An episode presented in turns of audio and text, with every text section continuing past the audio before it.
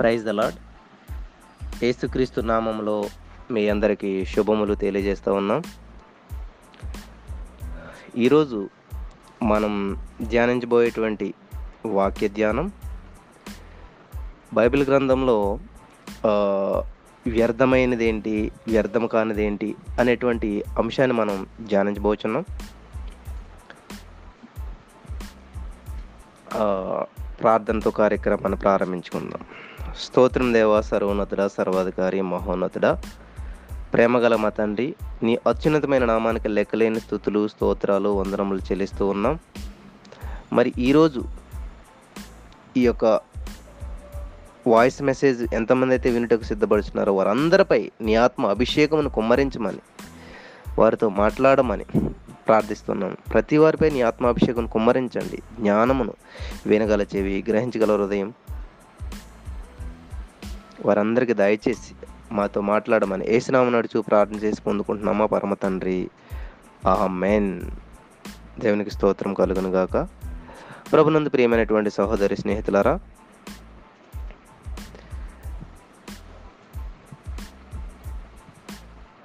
దేవుని వలన అందరూ ఆశీర్వదించబడాలి దేవునికి దగ్గరగా ఉండాలి దేవుడిచ్చేటువంటి మేలు పొందుకోవాలని అందరూ ఆశ ఆశపడుతూ ఉంటారంట.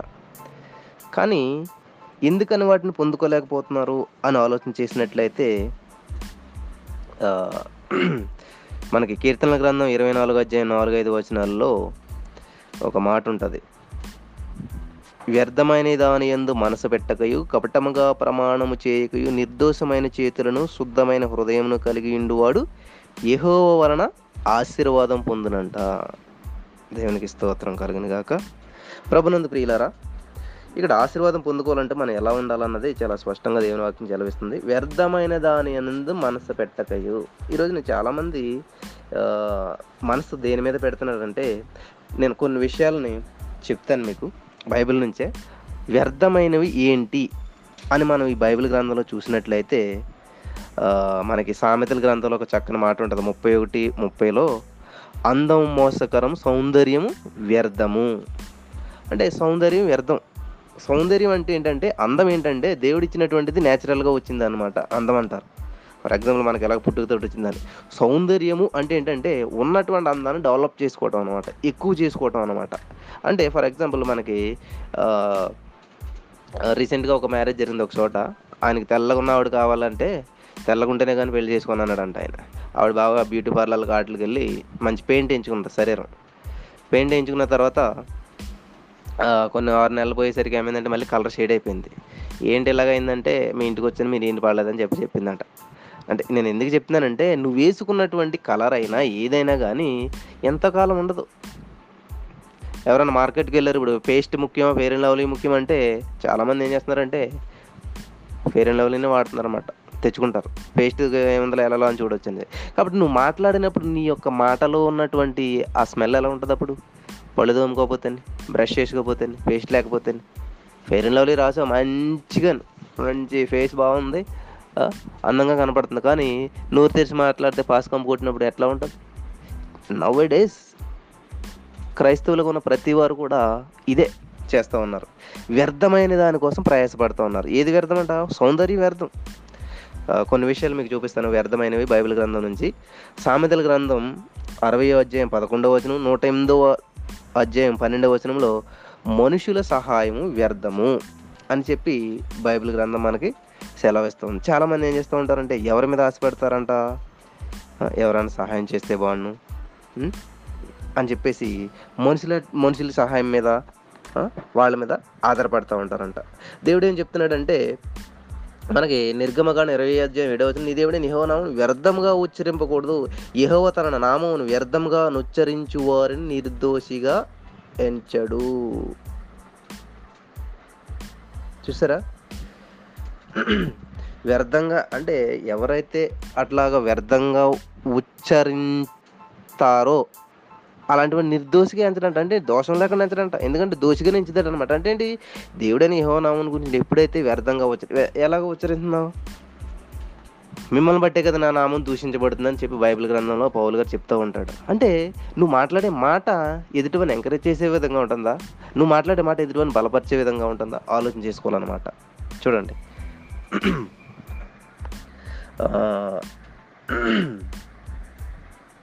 తర్వాత నరుల ఆలోచనలు వ్యర్థములని చెప్పి సామెతల గ్రంథం తొంభై నాలుగో అధ్యాయం పదకొండవ వచనంలో ఉన్నది.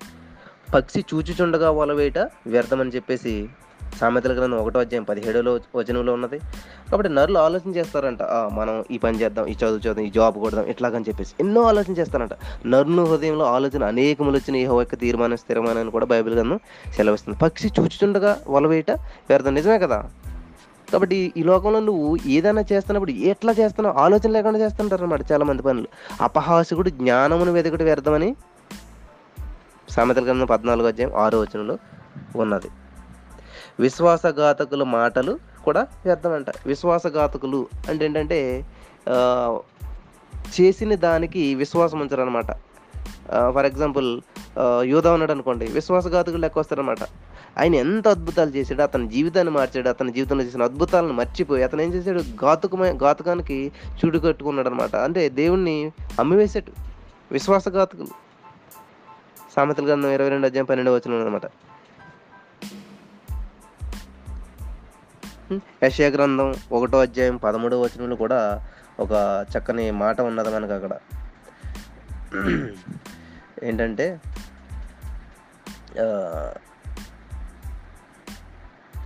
నీ నైవేద్యము వ్యర్థము. నైవేద్యం ఏంటి అనుకుంటారా? అంటే నైవేద్యం అనేటటువంటి అర్థం ఏంటంటే మనం చేసేటువంటి ప్రార్థన మనం వేసేటువంటి ప్రార్థన ధూపము స్థుతులు ఇవన్నీ కూడా ఒక నైవేద్యం లాంటివి అనమాట దేవునికి. కాబట్టి ఇదంతా వ్యర్థం అవుతుంది ఎప్పుడు? నీవు దేవునికి సరిగా లేనప్పుడు దేవుని చిత్తానుసారంగా లేనటువంటి అప్పుడు చేసినటువంటి ప్రతీది కూడా వ్యర్థముగా మార్చబడుతుంది. మత్తయి వార్త పదిహేనవ అధ్యాయము ఎనిమిదవ వచనంలో ఒక చక్కటి మాట ఉన్నది అక్కడ మనుషులు కల్పించిన పద్ధతులు దైవోపదేశములని బోధించు బోధించువారు నన్ను వ్యర్థంగా ఆరాధించుచున్నారు అని చెప్పి చెప్తా ఉన్నాడు దేవుడు. చూడండి వారు మానవులు కల్పించిన పద్ధతులు దైవోపదేశములను బోధించుచు నన్ను వ్యర్థంగా ఆరాధించుదురు అని చెప్పేసి ఇది యశయ కూడా చెప్పాడంట. కాబట్టి ఈ రోజున మనం చాలామంది ఏం చేస్తున్నారంటే క్లాప్స్ కొట్టకూడదు హలెల్లు చెప్పకూడదు. అంటే ఒక్కొక్కరు ఒక సిస్టమ్ ఉంటుంది. చాలామంది చాలా డొనామినేషన్స్ ఉంటాయి అన్నమాట. ఈ డొనామినేషన్స్లో ఇలా ఉండాలి ఇట్లా చేయాలి అని చెప్పేసేసి. ఇక్కడ దేవుడు చెప్తుంది మనుషులు కల్పించిన పద్ధతులు నువ్వు పాటిస్తున్నావా? మనుషులు కల్పించిన పద్ధతులు ఏం చేస్తారంటే దైవోపదేశములు దేవుడు చెప్పాడు ఇలాగా. అంటే వాళ్ళు చెప్పేసి దేవుడు చెప్పాడు అంటారు అన్నమాట చాలామంది. కాబట్టి మీరు ఆలోచన చేశారు ఎప్పుడన్నా కూడాను? ఏది వ్యర్థము ఏది వ్యర్థం కాదన్న విషయాన్ని మనం ఈరోజు చాలా స్పష్టంగా తెలుసుకొని పోవచ్చున్నాం. కాబట్టి ప్రతి ఒక్కరు కూడా ఈ వాక్యాన్ని చాలా శ్రద్ధగా వినాలి. జనుల ఆచారములు వ్యర్థములు అని చెప్పి ఇరిమియా గ్రంథం పదవ అధ్యాయం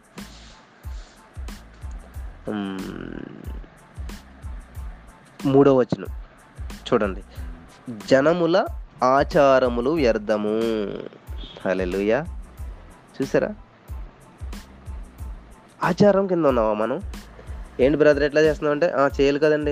ఎందుకు వెళ్తున్నావు బ్రదర్ వెళ్ళాలి కదండి. అంటే ఒక ఆచార ప్రకారం చేసిన దానివల్ల నీకు ఏ విధమైనటువంటి ఉపయోగం అనేది ఉండదు వ్యర్థము అని చెప్పి చెప్తా ఉన్నాడు. ఆ ఇరిమే గ్రంథం పదాధ్యాయం ఎనిమిదో వచనంలో జనులు కేవలం పశుప్రాయులు అవివేకులు బొమ్మల పూజల వలన వచ్చు జ్ఞానము వ్యర్థము. మీకు అర్థమై ఉంటుంది ఇంక వివరించవసరం లేదు కదా. ఎట్లా వస్తున్న సకల జ్ఞానములు ఆయన ఎందుకు గుప్తములయ్యాయి ఆయన ద్వారా వచ్చేటువంటి జ్ఞానం వేరు. ఈ బొమ్మల పూజలు వీటిలు ఇట్లా అట్లా చేయటం వల్ల జ్ఞానం పుస్తకాలు చదవటం వల్ల వీటి వల్ల కూడా మనకి జ్ఞానం వస్తుంది. ఇలా వచ్చినటువంటి జ్ఞానము వ్యర్థము. కాబట్టి మీరు మీ ఆలోచనలు వ్యర్థమని చెప్తా ఉన్నాడు. అన్నిటికంటే ముఖ్యంగా మనం ఇక్కడ మహాజ్ఞాని గొప్ప రాజు అయినటువంటి ఒక వ్యక్తి ప్రసంగి అయినటువంటి ఈ సులమని చెప్తూ ఉంటాడు చూడండి ఒకటో అధ్యాయం రెండో వచనంలో వ్యర్థము వ్యర్థము అని ప్రసంగి చెప్తున్నాడు వ్యర్థము వ్యర్థము సమస్తము వ్యర్థమే. సూర్యుని కింద నరులు పడుట నరులు పడుచుండు. పాటు అంతటి వలన వారికి కలుగుచున్న లాభమేమి? తమ వెన్ వెంబడి తరము వెంబడి తరము గతించిపోవచ్చున్నది.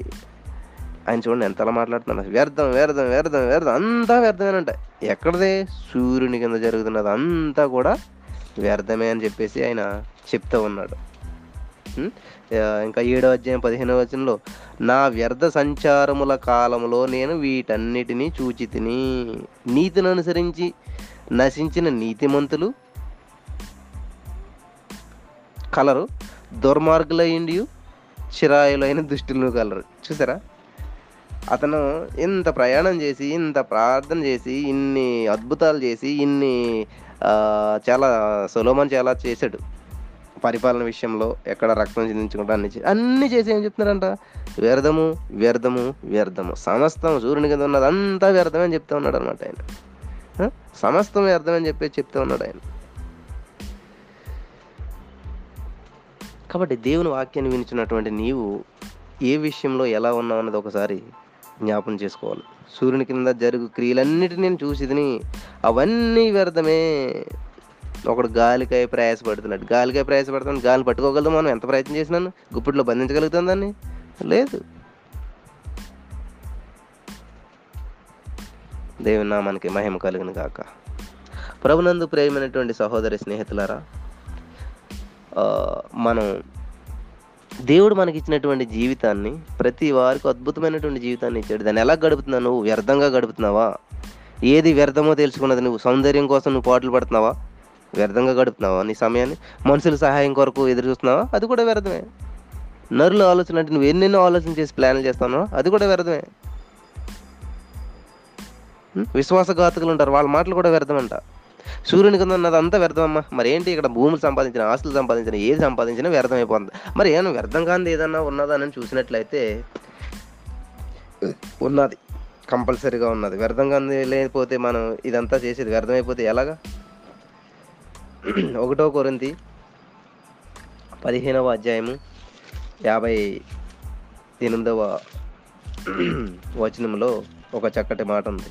కాగా సహోదరులరా మీ ప్రయాసము ప్రభునందు వ్యర్థము కాదని ఎరిగి స్థిరులను కదలని వారును ప్రభు కార్యాభివృద్ధి ఎప్పటికీ ఆసక్తులైండి ఆసక్తి విషయంలో మాంజులు కావద్దని కూడా ఉంటుంది ఒక చోట. కాబట్టి ఇన్ని ఉన్నాయి కదా సౌందర్యం వ్యర్థమే. మనుషుల సహాయం వ్యర్థమే మన ఆలోచనలు వ్యర్థమే. అసలు భూమి సూర్యుని కింద ఉన్నటువంటి సమస్తము వ్యర్థమైపోయినప్పుడు మనం చేసే నైవేద్యములు ఇవన్నీ పూజలు ఇవన్నీ వ్యర్థమైపోతున్నాయి కదా. అసలు వ్యర్థం కాంది ఏదన్నా ఉందా అని ఆలోచన చేసినప్పుడు దేవుడు ఈ మాటను చూపించినాడు. కాగా నా ప్రియ సహోదరులారా మీ ప్రయాసము ప్రభునందు వ్యర్థము కాదని ఎరిగి స్థిరులను. ఈరోజు స్థిరత్వం లేదు చాలామందికి. ఈరోజు ఇక్కడ ఉంటారు రేపు ఎక్కడ ఉంటారు లేకపోతే అట్లా అట్లా ఏం చేస్తుంటారు? గంతులు వేస్తూ ఉంటారు అనమాట స్థిరం స్థిరమైన మనసు నీకు లేనప్పుడు నువ్వు ఏం చేసినా కూడా అది వ్యర్థమైపోతుంది. కాబట్టి ఏం చెప్తాడు? స్థిరము స్థిరులను కదలని వారును. కదలని వారు స్థిరంగా ఉండాలి. ఒక ఆవిడంట ఏం చేసిందంటే పాలు పెరుగ్గా మార్చాలని చెప్పి కొంచెం హీట్ చేసి అందులో తోడు చొక్కేసిందంట. రెండు రెండు నిమిషాలకి ఇలా కదిలించి వస్తుందంట. మళ్ళీ కదిలించి వస్తుందంట. అది తెల్లవారేసరికి ఏమైంది? ఎలా ఉన్న పాలు అలా ఉన్నాయంట అప్పుడు వాళ్ళ అమ్మ వచ్చి అడిగిందంట ఏంటమ్మా? ఇలాగే ఉన్నాయంటే? అదమ్మా నేను చూస్తున్నాను. ఏం చేసావే వీటిని? అని అడిగిందంట తల్లి. అడిగితే అదే పెరిగవుతుందని చెప్పావు కదా నేను అంతమాట వెళ్ళి చూస్తూ ఉన్నాను. పెరిగైందా లేదా పెరిగైందా లేదా అని చెప్పి దాన్ని రోజు అంతమాట కదిలించి చూస్తూ ఉందంట. అట్లా కదిలింతే పాలు పెరిగేలాగవుతుంది దాన్ని ఏం చేయాలి? స్థిరంగా ఉంచాలి కదలకుండా ఉంచాలన్నమాట. అలా స్థిరంగా కదలకుండా ఉన్నప్పుడు మాత్రం అది పోలేమవుతుంది? ఏమవుతుంది అవుతుంది లేకపోతే వ్యర్థమైపోతుంది. ఈ రోజుల్లో చాలామంది ఏం చేస్తున్నారంటే స్థిరులను కదలని వారుగా ఉండమని చెప్తుంటే స్థిరత్వం లేదు కదలకుండా ఉండలేరు మెదలకుండా ఉండలేరు అనమాట సంచల స్వభావం కలిగినటువంటి వారిని మనం చాలామంది చూస్తూ ఉంటూ ఉంటాం. కాబట్టి ఇది ఎట్లా ఉన్నది? అటువంటి స్వభావం కలవారు ఏంటంటే వ్యర్థలు వ్యర్థమైపోతుంది అనమాట ఏం చేసినా కూడా. ప్రభు కార్య అభివృద్ధిని ఎప్పటికీ ఆసక్తులు ఏంటి ఎప్పటికీ ఆసక్తులు ఏంటారు కొంతమంది? బాప్తేజం పొందులో ఉన్నటువంటి ఆ- కొత్తలో ఉన్నటువంటి ఆసక్తి తర్వాత ఉండదు. బాప్తీసం పొందినప్పుడు ఉన్నటువంటి ఆసక్తి ఏమిటంట? తర్వాత ఉండదు. ఎందుకంటే మొట్టమొదటి చాలా ఆసక్తిని కనపరుస్తూ ఉంటారు చాలామంది. తర్వాత ఇంకో వాక్యం ఉన్న చూడండి. యశయ గ్రంథం నలభై ఐదో అధ్యాయం ఇరవై మూడు వచ్చిన నా ఎదుట ప్రతి మోకాలు ఒంగునని ప్రతి నాలుకయ్య నా తోడని ప్రమాణం చేయనని నేను నా పేరట ప్రమాణం చేసి ఉన్నాను. నీతిగల నా నోటి మాట బయలుదేరినది అది వ్యర్థము కానేరదు. హలెల్లుయా. చూసారా? ఒక ప్రాఫెట్ చెప్తున్నాడు అనమాట దేవుని గురించి. దేవుడు చెప్తా ఉన్నాడు ఏమని? నీతి గల నా మాట వ్యర్థము కానేరదు. కాబట్టి దేవుడి నోట నుంచి వచ్చేటువంటి ఏ మాట కూడా వ్యర్థము కానేరదు అని బైబిల్ గ్రంథం మనకి చాలా స్పష్టంగా తెలియజేస్తూ ఉంది. కాబట్టి మనం వ్యర్థం వ్యర్థం అని చెప్పేసి అంతా నెగిటివిటీ గురించే మనం ఆలోచన చేస్తూ ఉంటాం కానీ వ్యర్థం కానీ ఉన్నాయి బైబిల్ గ్రంథంలో. మరి వాటిని ఎప్పుడన్నా నువ్వు అబ్జర్వ్ చేసావా? హేజ్గిల్ గ్రంథం ఆరో అధ్యాయం పదో వచనంలో నేను ఏహోవనై ఉన్నానని వారు తెలుసుకుందరు. ఈ కీడు వారికి చేసేది నేను చెప్పిన మాట వ్యర్థం కాదు. కాబట్టి దేవుని తెలుసుకుంటారు. దేవుడు చెప్పిన మాట ఏది కూడా వ్యర్థం కాదు. దేవుడు మేలు చేస్తానని చెప్పాడు చేస్తాడు. దేవుడు తన రెండు రకాలు వస్తానని చెప్పాడు చేస్తాడు. తన ఉగ్ర దినమందు మీకు తీర్పు తీస్తానని చెప్పాడు చేస్తాడు. ఏది కూడా ఒక అక్షరమైనను పొల్లైనను కూడా తొలగిపోదు అని బైబిల్ గ్రంథం సెలవిస్తూ ఉంది. దేవుడు చెప్పినటువంటి ఏ మాట కూడానంట నెరవేరకుండా ఉండదంట. కంపల్సరిగా ఆయన ఏం చెప్పాడు అది ఏమవుతుంది? నెరవేరుతుందంట. రెండో కొరింత ఆరోగ్యం ఒకటో వచనంలో కాగా మేము ఆయన తోడి పనివారమై మీరు పొందిన దేవుని కృపను వ్యర్థం చేసుకొని వద్దని మిమ్మల్ని వేడుకొనిచున్నాను. కాబట్టి వ్యర్థం ఏంటి? దేవుని కృప వ్యర్థం కాదు ఎప్పటికీ దయచేసి దాన్ని వ్యర్థం చేసుకోకండి. ఈ రోజున దేవుడు చూపించినటువంటి ఉచితమైన మహాకృపను చాలామంది చాలా వ్యర్థం చేసుకుంటూ ఉన్నారు. నా ప్రియమైనటువంటి సహోదరి స్నేహితుడా వాక్యం ఇచ్చినటువంటి నీవు ఎట్లా జీవిస్తూ ఉన్నావు? రెండో కొరింది ఎనిమిది ఇరవై నాలుగులో కాబట్టి మీ ప్రేమ యథార్థమైనదనియు మీ విషయమై మా అతిశయము వ్యర్థము కాదనియు వారికి సంగములు ఎదుట కనుపరచుడి. మా అతిశయం అంటే మిమ్మల్ని బట్టి మేము పడుతున్నటువంటి ప్రయాస మిమ్మల్ని బట్టి మేము పడుతున్నటువంటి సంతోషం వ్యర్థం కాదు అని చెప్పి పావుల్ గారు వాళ్ళు చెప్తా ఉన్నారు. నా ప్రియమైనటువంటి సహోదరి స్నేహితుడ వాక్యం వినిచినటువంటి నీవు. ఏది వ్యర్థము ఏది వ్యర్థం కాదో తెలుసుకుని ఉన్నావు. కాబట్టి ప్రభునందు మీ ప్రయాస వ్యర్థం కాదంట. నువ్వు అలంకరించినటువంటి అలంకరణ పెట్టుకున్న పువ్వులు సాయంత్రానికి వడిలిపోవచ్చు వ్యర్థమైపోవచ్చు. నువ్వు వేసుకున్నటువంటి మేకప్ లిప్స్టిక్ ఏదైనా కూడా సాయంత్రానికి వ్యర్థమైపోతుంది. ఉపయోగపడుతుందా? కానీ ప్రభునందు ప్రయాస మాత్రం వ్యర్థం కాదు. నువ్వు ప్రభు నిమిత్తం ఏదైతే ప్రయాసపడుచున్నావో ప్రభు నిమిత్తం ఏదైతే నిస్వార్థంగా చేయుచున్నావో ఈ రోజున ఇక్కడ క్విజ్ తయారు చేసే విషయంలో అయితేనేంటి వాగ్దానాలు తయారు చేసే విషయంలో అయితే వీడియో తయారు చేసే దేవుని పనులు ఎంత మంది ప్రయాసపడుతున్నారో వాళ్ళ ప్రయాసం వ్యర్థమవుతుందా? సహోదరులరా మీ ప్రయాసం ప్రభునంది వ్యర్థము కాదని ఎరగండి గుర్తు తెచ్చుకోండి గుర్తు పెట్టుకోండి అరే నేను ఇలా చేశాను నేను ఇంత కష్టపడ్డాను నా పేరు రాలేదు నా గురించి ఎవరు పట్టించుకోలేదు నువ్వు భయ నువ్వు బాధపడుతున్నావేమో. కానీ దేవుడు నీతో చెప్తున్నాడు ఈ రోజున. ఎరిగి అంటే తెలుసుకో ప్రభునందు మీ ప్రయాసం వ్యర్థం కాదు. దేవునికి స్తోత్రం. హలే లూయ ఒక వ్యక్తికి దేవుడు ఒక దర్శనం ఇచ్చాడంట. నీవు పలానా చోటకు వెళ్ళినట్లయితే నేను నిన్ను ఆశీర్వదిస్తానని చెప్పి. అతను ఏం చేశాడంటే ఆ నైట్ సమయంలో వెళ్ళాడంట. వెళ్ళి అక్కడికి వచ్చినట్లయితే నేను నేను ఆశీర్వదిస్తానని చెప్పాడని చెప్పి ఆ ఒక కొండ ప్రదేశానికి వెళ్ళి అక్కడ కూర్చున్నాడంట. అక్కడ కూర్చుని ఏం చేశాడంటే అతను అక్కడ కొన్ని చిన్న చిన్న రాళ్ళు కనిపిస్తే ఆ రాళ్ళని తీసుకుని ఖాళీగా ఉండలేక ఆ రాళ్ళన్నీ చెరువులోకి అలా ఇసరటం మొదలుపెట్టాడంట. చేసి చేసి ఏ ఇక్కడ రమ్మన్నారు ఇక్కడికి రాలేదని చెప్పేసి నిరుత్సాహంతో ఇంకా ఒక రాడ్ మిగిలితే అది పట్టుకుని జేబులో వేసుకుని ఇంటికి వచ్చేసాడంట వచ్చిన తర్వాత దాంతో పిల్లలు ఆడుకుంటూ ఉంటే ఒక అతను చూసారే ఈ రాడ్ చాలా విలువైందని చెప్పి దాన్ని పట్టుకెళ్ళి చూసినప్పుడు ఆ ప్రతి రాడు కూడా చాలా కోట్ల ఖరీదు చేసేటువంటి రాడ్ అంట అప్పుడు అతను బాధపడుతూ ఉన్నాడు. అరే దేవుడు చెప్పినటువంటి మాట నేను చాలా వ్యర్థం చేశాను. నిజంగా రాళ్ళన్నీ ఉండుంటే నేను ఎంత గొప్ప వ్యక్తిని అయ్యేవాడిని? నేను ఎంత వ్యర్థం చేశాను? ప్రతి రాడుని వేస్ట్గా వ్యర్థంగా విసిరేశాను. అని చెప్పి చెప్తా అని బాధపడతాడు అనమాట కాబట్టి దేవుడు నీకు నాకు ఇచ్చినటువంటి ఈ వాక్యాలు నువ్వు ఎలాగ వ్యర్థంగా వి- విసిరేస్తున్నావా? లేకపోతే నీ హృదయంలో దాచిపెట్టుకుంటున్నావా? బదులుపరుచుకుంటున్నావా? యూట్యూబ్లో ఒక వీడియో చేసి పెట్టాం. ఒక వ్యక్తి కొండ పట్టుకుని నీళ్ళు పట్టుకుని వెళ్తా ఉంటే మధ్యదారిలో అతనికి బంగారం అది ఎదురవుతుంది. దాన్ని నీళ్ళు వాళ్ళకోసి దానితో నింపుకుంటాడు. దాన్ని మీరు చూడండి. చాలా చాలా బాగుంటుంది వీడియో. కాబట్టి దేవుడు నీకు ఇచ్చినటువంటి ఆ యొక్క జీవితాన్ని నువ్వు ఎలా చేస్తున్నావు? వ్యర్థంగా గడిపేస్తున్నావా? వ్యర్థమైన వాటి వైపు ఆహారం కాని దానికి రోకలాలు ఇచ్చేదని బైబిల్ గ్రంథంలో మాట ఉన్నది. ఆహారం కాని దాని కొరకు. దినములు చెడ్డవు కనుక సమయాన్ని పోనీయక సద్వినియోగం చేసుకోనమంది వ్యర్థం చేయకండి సమయం ఎంత సమయం వ్యర్థం చేస్తున్నారు మీరు? టీవీల ముందు సీరియల్ ముందు ఫేస్బుక్ల ముందు వాట్సాప్ల ముందు. ఇంకా చాలా విషయాల్లో మీరు ఏం చేస్తూ ఉన్నారంటే సమయాన్ని వ్యర్థం చేస్తూ ఉన్నారు. కాబట్టి దేవుడు చాలా అద్భుతమైన విషయాలు మీకు తెలియజేస్తున్నాడు ఏది వ్యర్థమైనది ఏది వ్యర్థం కానిది. మరి వ్యర్థమైన వాటి అని మీరు మనసును పెట్టి మీ సమయాన్ని వ్యర్థం చేసుకుంటున్నారా? మీ జీవితాన్ని వ్యర్థం చేసుకుంటున్నారా? మీ యొక్క గమ్యం చేరుకునేటువంటి దారిలో మీరు ఉన్నారు కాబట్టి మీరు ఈ ఏది వ్యర్థం చేసుకుంటున్నారు? సమయాన్ని జీవితాన్ని మీ యొక్క ఆలోచనల్ని వీటన్నిటిని వ్యర్థం చేసుకుంటున్నారా? లేకపోతే దేవుడి నామాన్ని మహింపరిచే విధంగా మీరు ప్రభునందు ప్రయాసపడుతున్నారా? దేనికోసం ప్రయాసపడుతున్నారు? గాలి కోసం ప్రయాసపడుతున్నారా? ఇల్లు కోసం ప్రయాసపడుతున్నారా? లేకపోతే ఈ లోకంలో దేని బంగారాలు ఇవి ఆస్తులు పేరు మంచి పేరని లేకపోతే ఇవన్నీ ప్రయాసపడుతున్నారా? అవన్నీ సూర్యుని కింద మీరు ఏది సంపాదించినను వ్యర్థము వ్యర్థము వ్యర్థం అని చెప్పేసి బైబిల్ గ్రంథం చెప్తూ ఉన్నది. కాబట్టి వ్యర్థం కానిది ఒకటి ఉన్నది. మరి చేస్తారు అది దానికోసం? వ్యర్థం కానిది ఒకటి ఉన్నది. దానికోసం మీరు మీ సమయాన్ని కేటాయించగలుగుతారా? ఏమిటంటే అది ప్రభునందు మీ ప్రయాస వ్యర్థం కాదు. స్థిరులను కదలని వారిని ఉండి ఆసక్తి విషయంలో మాంద్యం కావద్దని చెప్పేసి ఎప్పటికీ ఆసక్తి కలిగి ఉండడని చెప్పి బైబిల్ గ్రంథం సెలవిస్తూ ఉంది. ఎప్పటికీ ఆసక్తులు ఇది వ్యర్థం కాదమ్మా. ప్రభులో మీరు పాడుతున్నటువంటి ప్రయాస. కాబట్టి దాంట్లో ఎప్పటికీ మీరు ఆసక్తి కలిగి ఉండాలని ప్రభు మీతో మాట్లాడుతూ ఉన్నాడు. సహోదరులరా వ్యర్థం గురించి చెప్పాలంటే చాలా వస్తున్నాయి వచనాలు చాలా ఎక్కువ ఉన్నాయి. కానీ వ్యర్థం కానిది చెప్పాలంటే చాలా తక్కువ చూసారు ప్రభునందు మీ ప్రయాస వ్యర్థం కాదు అని ఉందంతే. దేవునికి స్తోత్రం. కాబట్టి మీరు ప్రభులో ప్రయాసపడుతున్నారా లేకపోతే ప్రజల కొరకు ప్రయాసపడుతున్నారా ప్రభు కొరకు మీరు ప్రయాణం చేస్తున్నారా? లేక ప్రజల కొరకు ప్రయాణం చేస్తున్నారా? పాపే ప్రాణం అంట. పాపే నా ప్రాణం.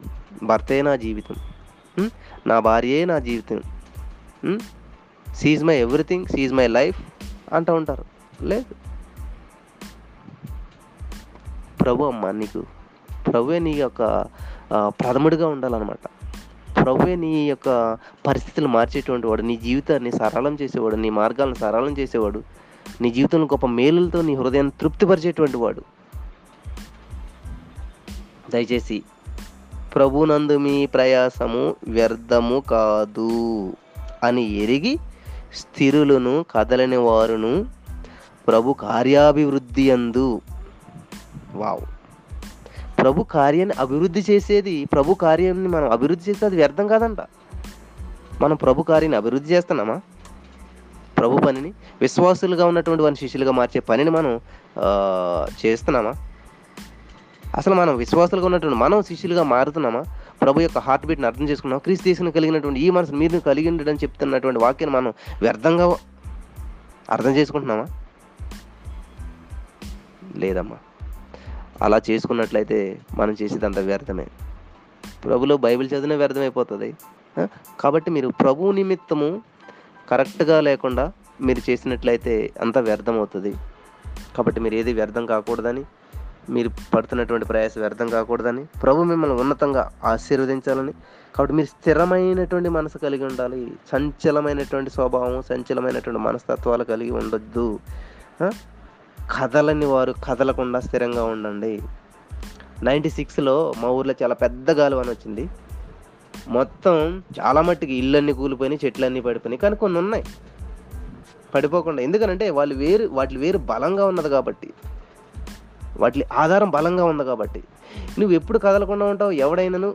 క్రీస్తు అనేటువంటి బండ మీద తన యొక్క నివాసం కట్టుకున్నప్పుడు వాన వచ్చినా గాలి వచ్చినా కదలక మెదలక స్థిరంగా ఉండగలుగుతాడు. వాడి జీవితం వ్యర్థం కాదనమాట వాళ్ళు ఎవరిని వ్య- వ్యర్థం కాదు. కాబట్టి వాక్యం నిలిచినటువంటి నీవు ఇంతవరకు వ్యర్థమైన వాటి వైపు చూస్తే నీ సమయాన్ని వృధా చేసి ఉన్నావేమో. వ్యర్థం కానిది ఒకటి ఉన్నది అది గుర్తు తెచ్చుకో. ప్రభునందు మీ ప్రయాస ప్రభు నిమిత్తం ప్రయాసపడు. ప్రభు నిమిత్తం మీ సమయాన్ని వె- వెచ్చించండి. కేటాయించండి. అది వ్యర్థం కాకుండా మీకు గొప్ప ఆశీర్వాదాలను తెచ్చిపెడతావు దేవుడు మిమ్మల్ని అందరిని దీవించిన కాక స్తోత్రం దేవా. అమూల్యమైన విషయాలు మాకు తెలియజేస్తావు అద్భుతమైన విషయాలు నాతో మాతో మాట్లాడావు. మరి ఈ యొక్క వాక్యం వ్యర్థం కాకుండా ప్రతి ఒక్క హృదయంలో నాటబడి ఫలించి అభివృద్ధి చెందినట్లు సహాయం చేయమని ఏసునామ నడుచు ప్రార్థన చేసి పొందుకుంటున్నాం తండ్రి. ఆ మెయిన్